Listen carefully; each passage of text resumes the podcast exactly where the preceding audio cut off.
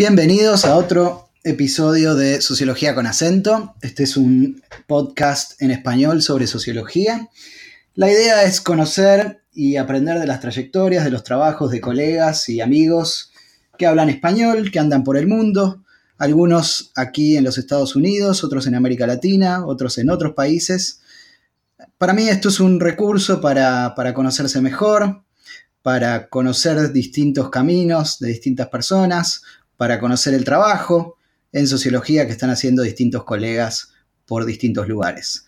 Detrás de este, este pequeño esfuerzo estoy, eh, mi nombre es Daniel Friedman, soy sociólogo y trabajo en la Universidad de Texas Austin, en el Departamento de Sociología y en el Instituto de Estudios Latinoamericanos. Esto forma parte de una familia de podcasts, detrás de la cual está Joe Cohen, profesor de la Universidad de la Ciudad de New York, y también colabora con este podcast Orlando Hernández, un estudiante de aquí de la Universidad de Texas Austin. Hoy tengo el enorme placer de eh, entrevistar a Pilar Opaso. Hola Pilar. Hola, ¿qué tal Daniel? Un gusto. Pilar es Postdoctoral Associate uh, y Lecturer del de Massachusetts Institute of Technology en Boston, ¿correcto? Sí, en MIT Boston, sí. MIT Boston. Y estudió el doctorado en Sociología en la Universidad de Columbia y la licenciatura de la Universidad Católica de Chile.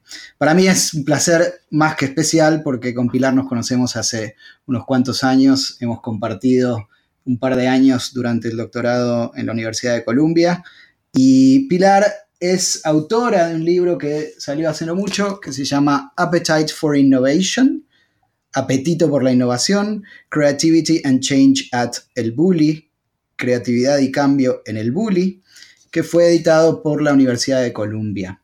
Así que, eh, bueno, quiero conocer un poco de tu trayectoria y de tu trabajo. Vos naciste en Chile, ¿no es cierto? Sí, nací en Chile, viví toda mi vida en Chile antes de irme a Estados Unidos a estudiar el doctorado en Columbia, en Nueva York. Ah, muy bien. Y cuando estabas eh, estudiando en Chile, ¿te, hubieras imaginado escribir este libro? la verdad es que no. O sea, yo tenía yo tenía bastante interés en escribir eh, libro en particular, eh, porque cuando yo estaba en Chile, tuve un gran mentor que se llama Darío Rodríguez, que era un advisee de Luhmann, o sea, un alumno de Luhmann, de Nicolás Luhmann. Wow. Y con él escribí dos libros en Chile, un libro de comunicación en la organización y el otro libro de negociación, eh, con una base de teoría de sistemas. Entonces yo llegué muy lumaniana Em, a Colombia y como, como, con una fascinación por la teoría. Entonces yo sí, eh, y también con una fascinación por escribir eh, hasta ese momento en formato libro, digamos, porque en formato libro, a diferencia de un artículo académico, te da mucha más libertad para expresarte y mostrar tu voz como autora. Entonces, sí me habría soñado con la idea de escribir un libro, pero yo llegué a Colombia pensando, ¿y seré capaz de escribir una tesis en inglés? Claro, como todos los que hicimos eso. Así que muy distinto, pero, pero claro, eh, eh, fue como un sueño, la verdad, haberlo, haber podido hacer eso. ¿Y cómo fuiste pensando en ese proyecto a lo largo del doctorado? ¿Cómo, cómo fue la historia? Sí, mira, fue, fue bien interesante porque llegué a Colombia y me encontré con este mundo muy distinto, en donde todo lo que se leía era cutting edge, era lo último, eh, que se estaba pensando en sociología y estudiando en sociología, versus en Chile que uno estudia un poco las cosas que están traducidas y la mayoría de esos son libros. Em, entonces, em, las bases de teoría sociológica creo que las tenía bastante bien, pero, pero me, enfrenté en Colombia con una serie de mundos nuevos en sociología, como el Network Analysis, que era muy fuerte en la Universidad de Columbia, eh, como Science and Technology Studies y una serie de cosas que yo no había estudiado en Chile. Economic Sociology en ese momento, y todo eso yo no lo conocía.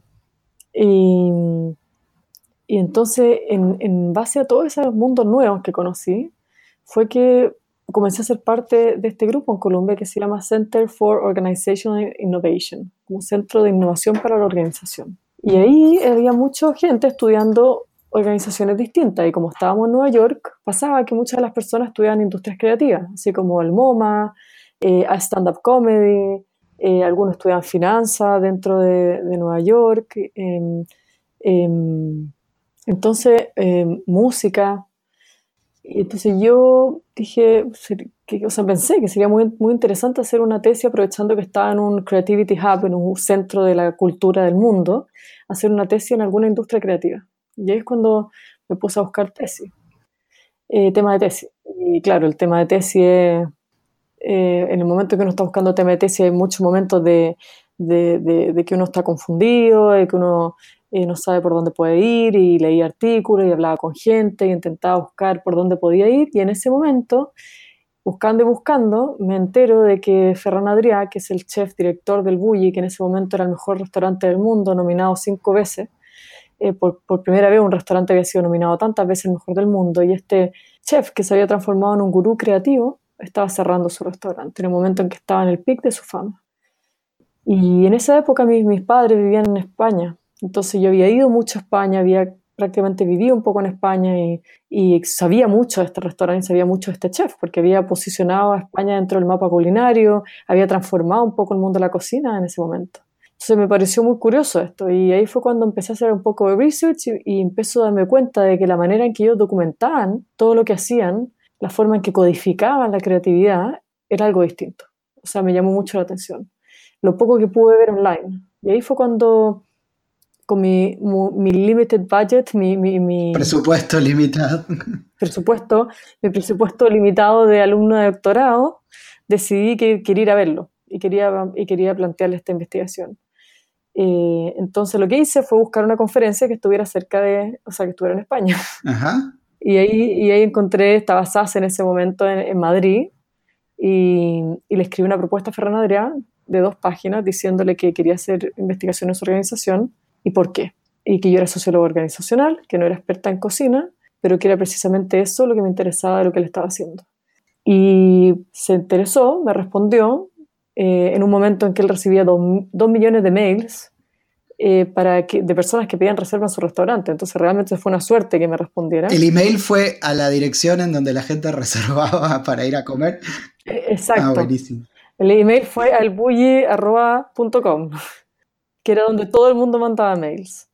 Y, y, en ese momento yo no sé por qué me, no sabía por qué me había respondido. Después, después me fui enterando cuando lo fui conociendo, pero em, en el fondo partí a la conferencia en Madrid con la grant que me había ganado para poder ir, digamos, y presenté en Madrid luego me fui a Barcelona. Y comenzó el contacto con ellos y le presenté lo que yo quería hacer.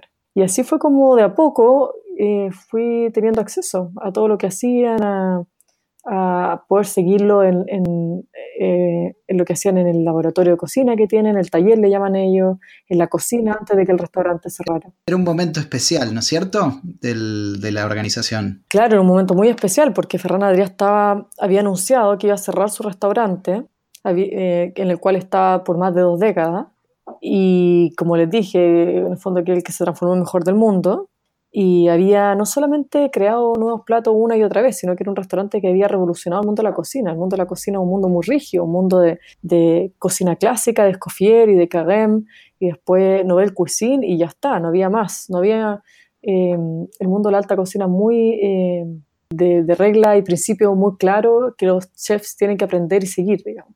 Y había llegado este chef y había creado un nuevo movimiento en cocina, un nuevo paradigma, un nuevo género, que se llamaba la cocina molecular, experimental, tecnoemocional, lo llamaban en ese momento. Entonces, claro, él estaba cerrando cuando se había transformado en el líder de este nuevo movimiento, en el ícono de los celebrity chefs, que es un fenómeno que surgió prácticamente con él, o sea, em, y también en un momento en que, en que él se, se estaba transformando en un gurú de innovación y creatividad, no solamente en el mundo de la cocina, sino que en otros mundos.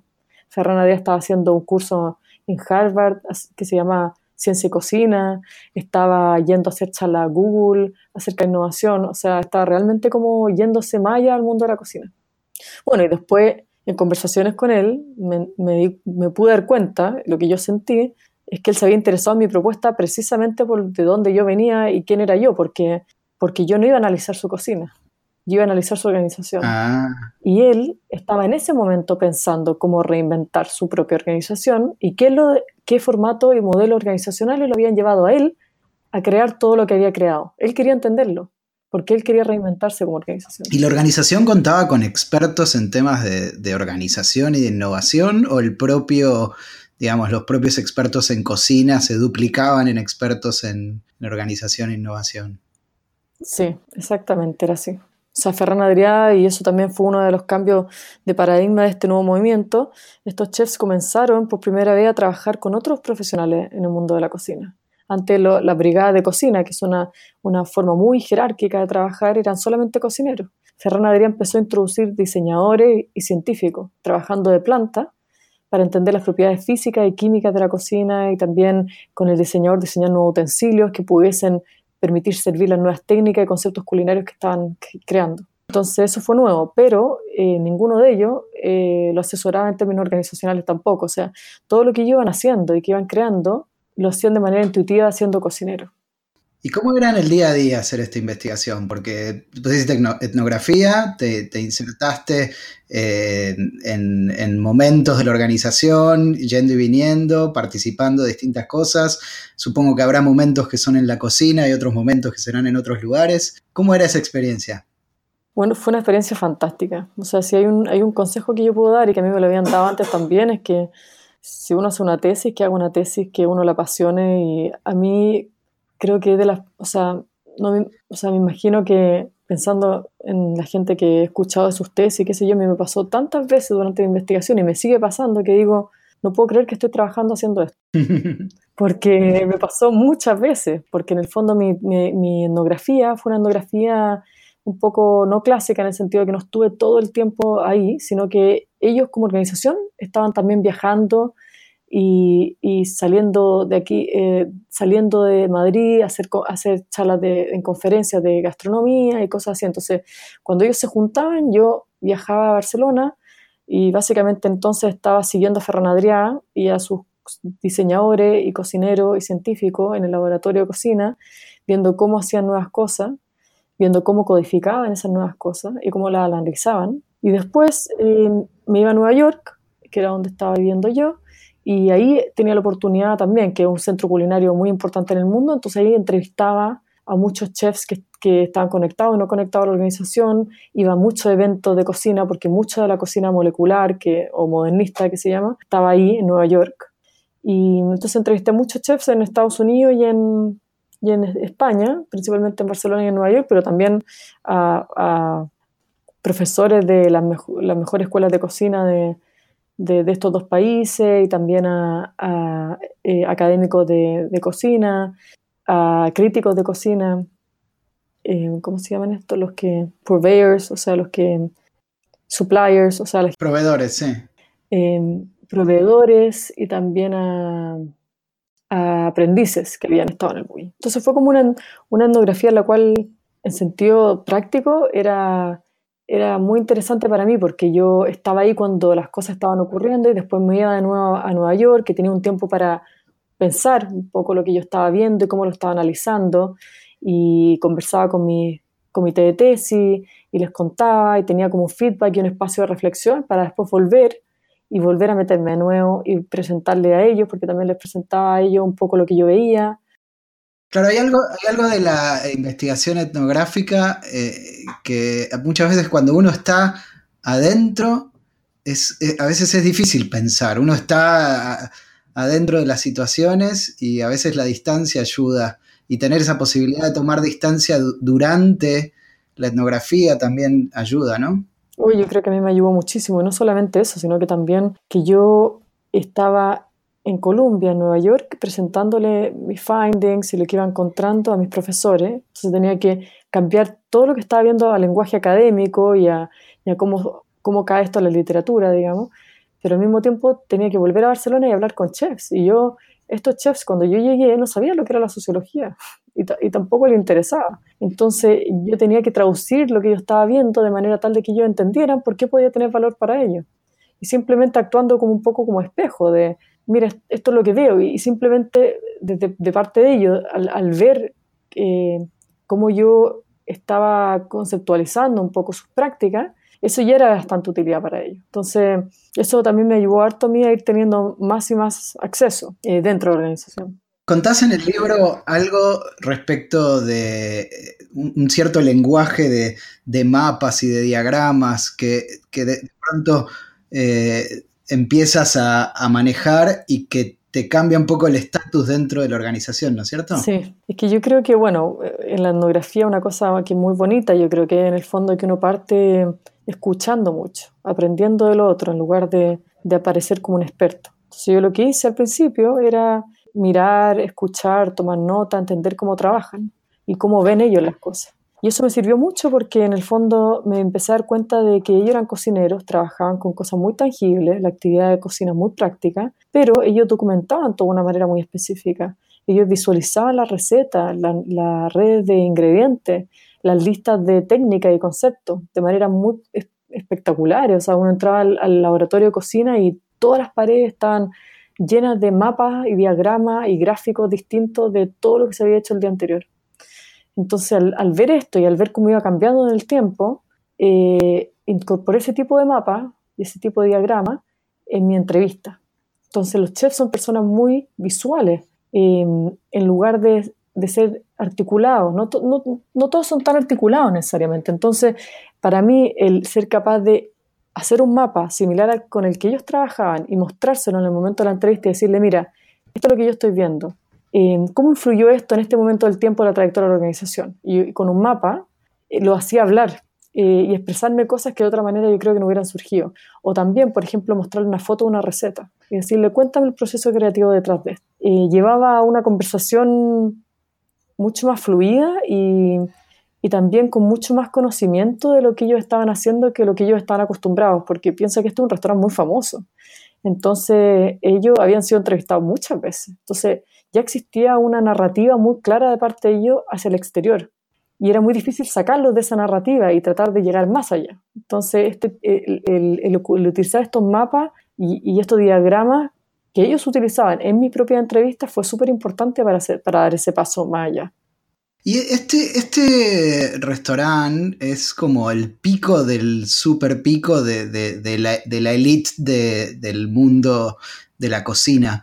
Y en, todo caso tiene, tiene cierta excepcionalidad. ¿Qué, ¿Qué, hay de las formas de organización que ellos han logrado o bien trasladar a otros eh, mundos o a otros restaurantes? ¿O qué, tanto de esto eh, solo se puede comprender en un lugar tan excepcional y qué tanto, digamos, puede explicar, digamos, el funcionamiento tanto de la innovación en general como del mundo gastronómico? Sí, bueno, eso es el gran desafío de la etnografía, ¿no? Como desde un caso particular, cómo uno es capaz de informar práctica, en este caso de innovación, a otras organizaciones. Y, en mi caso, yo creo que eso no lo descubrí sino hasta el final de la investigación, incluso cuando estaba escribiendo eh, mi tesis, cuando estaba analizando la, información que había obtenido. Y ahí un poco me di cuenta de que lo que estaba enfrentando el Bully como organización, y ahí está el título del libro Appetite for Innovation, era que como organización estaba constantemente en este dilema entre hasta qué punto estoy explotando conocimiento existente y hasta qué punto estoy explorando nuevo conocimiento, hasta qué punto estoy refinando ideas que ya existen en los márgenes, en contraposición a eh, mover las barreras del conocimiento en una cierta disciplina, en este caso la cocina. ¿ya? Y eso yo creo que aplica, ese dilema aplica a todos, a nosotros como académicos también. O sea, hasta qué punto estoy, eh, no sé, ocupando un cierto concepto teórico, que también es muy válido, ¿ah? ocupar un cierto concepto teórico y aplicándolo a este nuevo caso empírico, o hasta qué punto realmente estoy generando un nuevo concepto que pueda ser aplicado en muchos otros casos dentro de la sociología? ¿O hasta qué punto estoy generando un nuevo método que puede servir para, para otro, otro estudio empírico en sociología? Y esa organización tenía una, una, visión, un, un, objetivo muy claro, y era el segundo, era el de sistemáticamente mover las fronteras del conocimiento en su disciplina. Entonces, ¿cómo, se, ¿cómo lo hace una organización para sistemáticamente innovar en esa medida, en una medida radical? Y las prácticas que yo, que yo vi que por lo demás yo creo que es, es un objetivo mucha, de muchas otras profesiones y de muchas otras organizaciones. O sea, organizaciones están constantemente expuestas a este, a este, a este dilema. Las universidades tienen que estar constantemente moviendo las fronteras del conocimiento. Eh, las organizaciones tecnológicas especialmente, porque cambia todo muy rápido, tienen que estar constantemente anticipándose y, generando cosas nuevas como Apple Company o, Netflix. Todas, todas, estas organizaciones están constantemente reinventándose para ser capaces de generar el nuevo iPad, el nuevo iPhone, el nuevo, ¿sabes? En lugar de estar refinando lo ya existente. Y hay, hay un comentario que te hice hace muchos años al pasar y, estaba pensando en eso. Todo mi conocimiento del bully viene eh, o bien de tu libro o bien de un documental que vi hace unos cuantos años eh, y por supuesto no, no tuve el placer de comer este, ni, en el bullying ni siquiera comida molecular. Eh, me, avergüenza decir cuál será el top restaurante al que debo haber ido yo, que debe estar muchos escalones más abajo de este. Pero eh, lo que me sorprendió mirando el, documental era... a ver, empiezo con otro, con otro comentario. Cuando nació mi hija, yo veía a la obstetra, a las enfermeras, todos haciendo chistes mientras, eh, eh, mientras estaban, yo estaba en un momento hiper solemne y toda la gente estaba como eh, riéndose, hablando del hotel que iban a reservar para las vacaciones. Entonces, como sociólogo me sorprendía esta rutinización de algo que para mí era un momento excepcional en mi vida, ¿no? Y cuando veía el documental del bully, había una cierta, un cierto tratamiento de la cocina eh, con una seriedad eh, extrema, o por lo menos eso es lo que parecía en el documental. Había pocas risas, había poco, no, estaba muy en claro el placer de la cocina, cómo estaba en juego ahí. Parecía un poco que estaban haciendo cirugía este, mayor con riesgo de muerte. ¿Qué pensás de eso? bueno, varias cosas se me ocurre que sí, que tu percepción es, verdad, o sea, es, era así, pero era así en la cocina. Y eso es algo muy importante que hizo esto como organización y un modelo que se puede explorar en, otra, en otro tipo de disciplinas, porque Ferran Adrià y su, su, su restaurante, su equipo, fueron los primeros en establecer un laboratorio de cocina que funcionaba en paralelo con, o sea, un taller, un laboratorio de cocina que funcionaba en paralelo con la cocina. Y eso, que es una cosa que la organización existía desde los 80, tener un RD department, un departamento de D+D, eh, fue una revolución en cocina, porque en las cocinas estamos hablando de 3-4 horas comiendo, 40, 30, 40, 50 platos de menú gustaciones, daba el bully, a 50 comensales, ¿sabes? Entonces, no hay margen de error. Te demoras dos minutos más en cada plato y ya la comida no es de 3-4 horas, sino que de 5. ¿sabes? Entonces, efectivamente, la cocina funciona en base a una estructura muy rígida, muy jerárquica, que está, las brigadas de cocina que están emuladas del sistema militar, de hecho, surgen, surgen desde, ahí. O sea, un jefe de cocina, un subchef, un, eh, los eh, jefes de línea y hacia abajo, Entonces, efectivamente, lo que tú ves ahí en el, en el documental es la cocina del bully, se ve un poco de experimentación, pero se ve esa tensión, de que, tenían que ser, tenía que ser todo perfecto. Y así era. Y los chefs lo experimentaban mucho así. Yo lo trato de mostrar también en mi libro, como el estrés y, la tensión que había detrás de un plato, de que, un plato podía ser un bocado.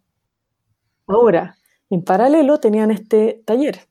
Y la formación de este taller fue muy importante porque permitió generar estructuras que ya no eran jerárquicas, sino que eran estructuras más horizontales, y también no solamente estructuras que tuviesen solo cocineros, sino que fueran multidisciplinarias. Entonces ahí estaba todo el margen de error posible. Se trataba de experimentar, se documentaban ideas exitosas y ideas fallidas, y se aprendía de ambas, em, y se analizaban todas esas documentaciones. Entonces, eh, en el fondo, en el taller se trabajaba con un método, siendo cocineros, trabajaban con un método científico bastante desarrollado, creo yo, testeando resultados, replicando resultados, documentándolo y analizándolo, pero el margen de error que tenían era mucho mayor. Y, eso, y esa rotación desde un espacio a otro y la retroalimentación entre los dos es lo que le permitía al restaurante estar constantemente innovando. ¿Y por qué te digo esto? Porque eh, esta práctica que, como te dije, existía en otra industria hace muchos años, se replicó en el mundo de la cocina. O sea, no, fueron solamente nuevas recetas que el bully llevó hacia el mundo, sino que también estas prácticas organizacionales. Hoy en día tú ves a todos los grandes cocineros que están en, la, en las altas listas de, de, de, la San Pellegrino List o todas estas listas culinarias, todos ellos tienen un, taller de cocina eh, que funciona en paralelo con, su, sus cocinas. Entonces no solamente, prácticas organizacionales también se, se replicaron en otros restaurantes. Y decía una cosa, este era un mundo muy masculino, ¿no? Este, digamos, no, todo el mundo de la cocina en sí es tan, este, digamos, sesgado en ese sentido de género. ¿Cómo, cómo fue, digamos, el tema reflexivo eh, de, presentarte ante tus entrevistados eh, en términos de estatus y en términos de género y presentarte, digamos, en la etnografía, ¿cómo, era ser una mujer investigadora en ese contexto? Sí, eso, fue importante. Creo que no escribí eso en el libro, pero fue bastante importante. Primero, eh, yo busqué deliberadamente a mujeres y logré entrevistar a mujeres que tenían tres estrellas Michelin y todo eso, pero me costó porque el mundo de la alta cocina, el mundo de la cocina popular no, claramente, pero el mundo de la alta cocina es masculino, como casi todo el mundo, eh, a ese nivel, digamos. Entonces, eh, eh, entonces yo al llegar ahí, claro, eran todos, casi todos hombres, y, eso generaba dinámicas bastante especiales. Además, en el mundo de la cocina la gente es muy directa, están acostumbrados a hablar mientras trabajan y a ser muy, muy claro en, preguntar cosas o en, decir que te pasen esto o lo otro, qué sé yo. Y ellos tenían este tipo de dinámica y cuando yo entré, bueno, de partida me di cuenta de que, o sea, tú como etnógrafo, claro, quieres tratar de reducir la, la distancia que tú tienes con tu entrevistado, ¿cierto? Con la gente que tú estás mirando. Entonces, la forma en que te vestías, claro, no podía ser, tenía que ser más o menos informal, porque ellos se visten bastante informal, pero a la vez tampoco muy femenina, porque eran muchos hombres. Entonces, eso también era algo a reflexionar. Y también la forma en que hablaba con ellos, porque yo rápidamente, y también por la cultura española, que es muy directa y muy firme, me di cuenta de que no podía ser muy, muy suave, digamos. O sea, eh, yo tiendo como, como chilena un poco a, por favor, gracias, ¿sabes? Y ahí no era eso, o sea, si yo quería hablar con alguien, tenía que ser muy directa, pedírselo, o si veía algo que me llamaba la atención, a ver, perdona, ¿me puedes, eh, ¿me puedes explicar esto? O si es que... Eh, si es que quería presentar algo, lo presentaba y ellos me, me, me daban feedback así muy fuerte de vuelta. Yo les, les, tenía que explicar con mucha firmeza por qué creía que no era así, pero que me, me, gustaría entender por qué ellos creían que no era así. ¿Entiendes? Como que me encontré a mí misma yo una vez escuché esto en una conferencia, que, la endografía implica un cambio de identidad y que hay que estar abierta a ese cambio de identidad. Y yo lo sentí así. O sea, yo me sentí como que tenía que, un poco actuar como ellos y, y, así también fue como me fui generando relaciones más profundas y teniendo esta información que iba más allá del relato básico, digamos, o común de la organización. Se entiende. Y aquí viene la pregunta trivial. ¿Comiste muchas cosas ricas? Probé muchas cosas, no comí el menú de gustación completo. Para el momento en que yo fui al Bulli, eh, estaban, o sea, estaba, imagínate, tenían dos millones de reservas, peticiones de reserva al año, eh, o sea, no podía llegar y meterse dentro de esa lista. Eh, pero probé muchas cosas y bueno, cuando estaba haciendo etnografía salía a almorzar con ellos, salía a comer con ellos a la boquería, a, a los bares de la esquina, así que... Con los chefs yendo a otros restaurantes, lo cual debe ser una experiencia interesante. Claro, los chefs van a restaurantes a comer comida normal, si los chefs no comen comida sofisticada en su día a día. Entonces, claramente mostrar los lugares más sencillos y más mejores para estar en Barcelona que en términos de la, literatura, de la sociología, de las organizaciones y la innovación, o sea, ¿cuáles fueron los, las anclas que te ayudaron a, entender un poco lo que estaba pasando? Sí, esa es una buena pregunta porque se conecta a mi pasado en Chile, porque yo en Chile había estudiado mucho sociología organizacional. Y, desde ahí yo fue que miré toda la organización, eh, lo que estaba ocurriendo y todo eso me sirvió mucho. Pero desde, desde, mi doctorado y de lo que yo estaba viendo en Colombia, me nutrí mucho también de, de mm, sociología de la innovación, o sea, estudios de innovación, eh, que también están vinculados un poco a la Business School.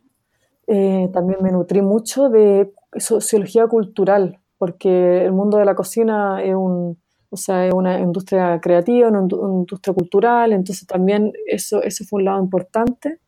Un poco de lo, de lo que había aprendido en estudios de, de ciencia y tecnología, había muchas cosas que resonaban ahí, por todos los instrumentos que se utilizaban en la cocina, en, en, la, en el taller, cómo, cómo documentaban lo que hacían, cómo esos documentos servían como mapas para generar cosas nuevas. Sí, entonces esas líneas también teóricas fueron importantes. Yo no diría que, no, que tuve como una gran, un gran texto fundacional que me, como que me inspiró que me inspiró en el libro, sino que muchas fuentes distintas que fueron nutriéndolo. Y de hecho eso fue lo más interesante porque me acuerdo el primer draft, el primer borrador del libro que escribí, eh, lo escribí viendo lo que yo, explicando lo que yo veía y luego empecé a ver todas estas conexiones con toda esta literatura. Entonces ahí a partir de todo eso surgió lo que, lo que, lo que, lo que es el libro ahora. ¿Y qué, qué, qué, te está interesando ahora, una vez que, que terminaste el libro? Eh, ¿qué, ¿qué, estás mirando o qué estás pensando? Eh, estoy pensando en que me gustaría, o sea, tengo proyectos andando, que es una cosa muy interesante, porque esto también me lo dijeron cuando yo estaba haciendo, recolectando información y, algo que me gustaría compartir, porque alguien me dijo como... Eh, como recoge toda la data que puedas de todos los tipos de data posibles. O sea, cuando estés haciendo etnografía, saca fotos, toma notas, tú no sabes qué vas a utilizar después y qué no vas a utilizar después. Eh, alguien me dijo una frase el otro día que era como fish with a hook, do not fish with a hook, fish with a net. Claro, pesca con red, no con anzuelo, digamos. Exacto, y yo hice eso. ¿Qué me pasó? Que después de, de hacer eso me di cuenta de que toda la información que yo había recolectado respecto al bully, de chefs, de críticos gastronómicos, qué sé yo, la había utilizado para el libro. Pero había toda esta otra información que yo le había preguntado a los chefs de cómo organizaban sus propios restaurantes, de cómo creaban cosas nuevas, de cómo se inspiraban para crear un plato, qué sé yo, que no había utilizado. Entonces yo ahora estoy haciendo en este momento cuatro proyectos distintos que tienen que ver con toda esa otra data que yo no utilicé en el libro. Y bueno, y también es muy interesante mirar eh, tener esa distancia del proyecto que fue mi tesis para poder escribir una cosa muy distinta con la misma base de, data. Y también aprovechar la expertise que uno agarra eh, al hacer una etnografía en un, en, un, en un, campo específico, en el mío de la cocina. Entonces estoy bien entusiasmada con esos cuatro proyectos que son bien distintos. Y ahora estoy en búsqueda de nuevo eh, de otra organización Así que estoy en ese momento de nueva incertidumbre y de, y de conversar con gente y para, para, encontrar una nueva organización en la cual insertarme, insertarme de nuevo y hacer o sea, una etnografía, ahora con un foco en innovación, pero no necesariamente en cocina, en otro campo para testear y, expandir la, los findings, los resultados que yo encontré en mi, en mi libro. Maravilloso. Y estuviste hace poquito en Chile presentando, ¿no es cierto? Sí, presenté el libro, eh, lo presenté, lo he presentado por acá también. Lo interesante es escribir un libro es que te da una plataforma mucho más amplia de, audiencia. Entonces ha sido muy interesante escribir un libro porque yo lo he presentado desde consultoría de innovación, lo he presentado en grandes empresas, lo he presentado en audiencia académica y lo he presentado en conferencias de chefs, el libro. Y también este, este, este ir y venir de presentarlo en distintos lugares me dio la idea de presentarlo en base a un, a un menú de gustación. Entonces, yo presento el libro ahora en base a un menú de gustación de cinco platos y le explico qué es lo que ocurrió y qué es lo que hizo esta organización que le permitió generar un nuevo movimiento dentro de su campo. Y no sé, quería contar eso porque es algo entretenido que te permite hacer un, libro en el fondo y también de un tema que la gente entiende y si no le gusta tanto la alta cocina, igual todos nos relacionamos con la cocina. Entonces, cómo buscar presentar algo de una manera tal de que la forma de presentarlo también eh, llegue a, más personas, eh, sin por ello dejar de ser riguroso académicamente. Cada capítulo lo empezás con una, con una receta de cocina, ¿no es cierto? Claro, entonces la, la, presentación sigue el mismo formato. O sea, cada, cada, receta ejemplifica un mecanismo específico hecho por la organización para, para continuar innovando, que es el principal dilema del, del libro. Bueno, te, quiero súper agradecer. Este, a mí me, ha parecido muy interesante el libro y además eh, es un proyecto que, del que supe cuando lo estabas empezando y me, hace muy feliz ver, ver un, resultado tan, tan lindo. Así que te quiero agradecer que hayas participado del podcast. Gracias a ti, Daniel. Hablamos hoy en Sociología con acento con Pilar Opaso. Pilar es autora de Appetite for Innovation, Creativity and Change at El Bully. El Bully es el mejor restaurante del mundo. Y esto fue publicado por la eh, Columbia University Press de la Universidad de Columbia. Y te agradezco muchísimo. Gracias, Daniel. Para mí ha sido un gusto.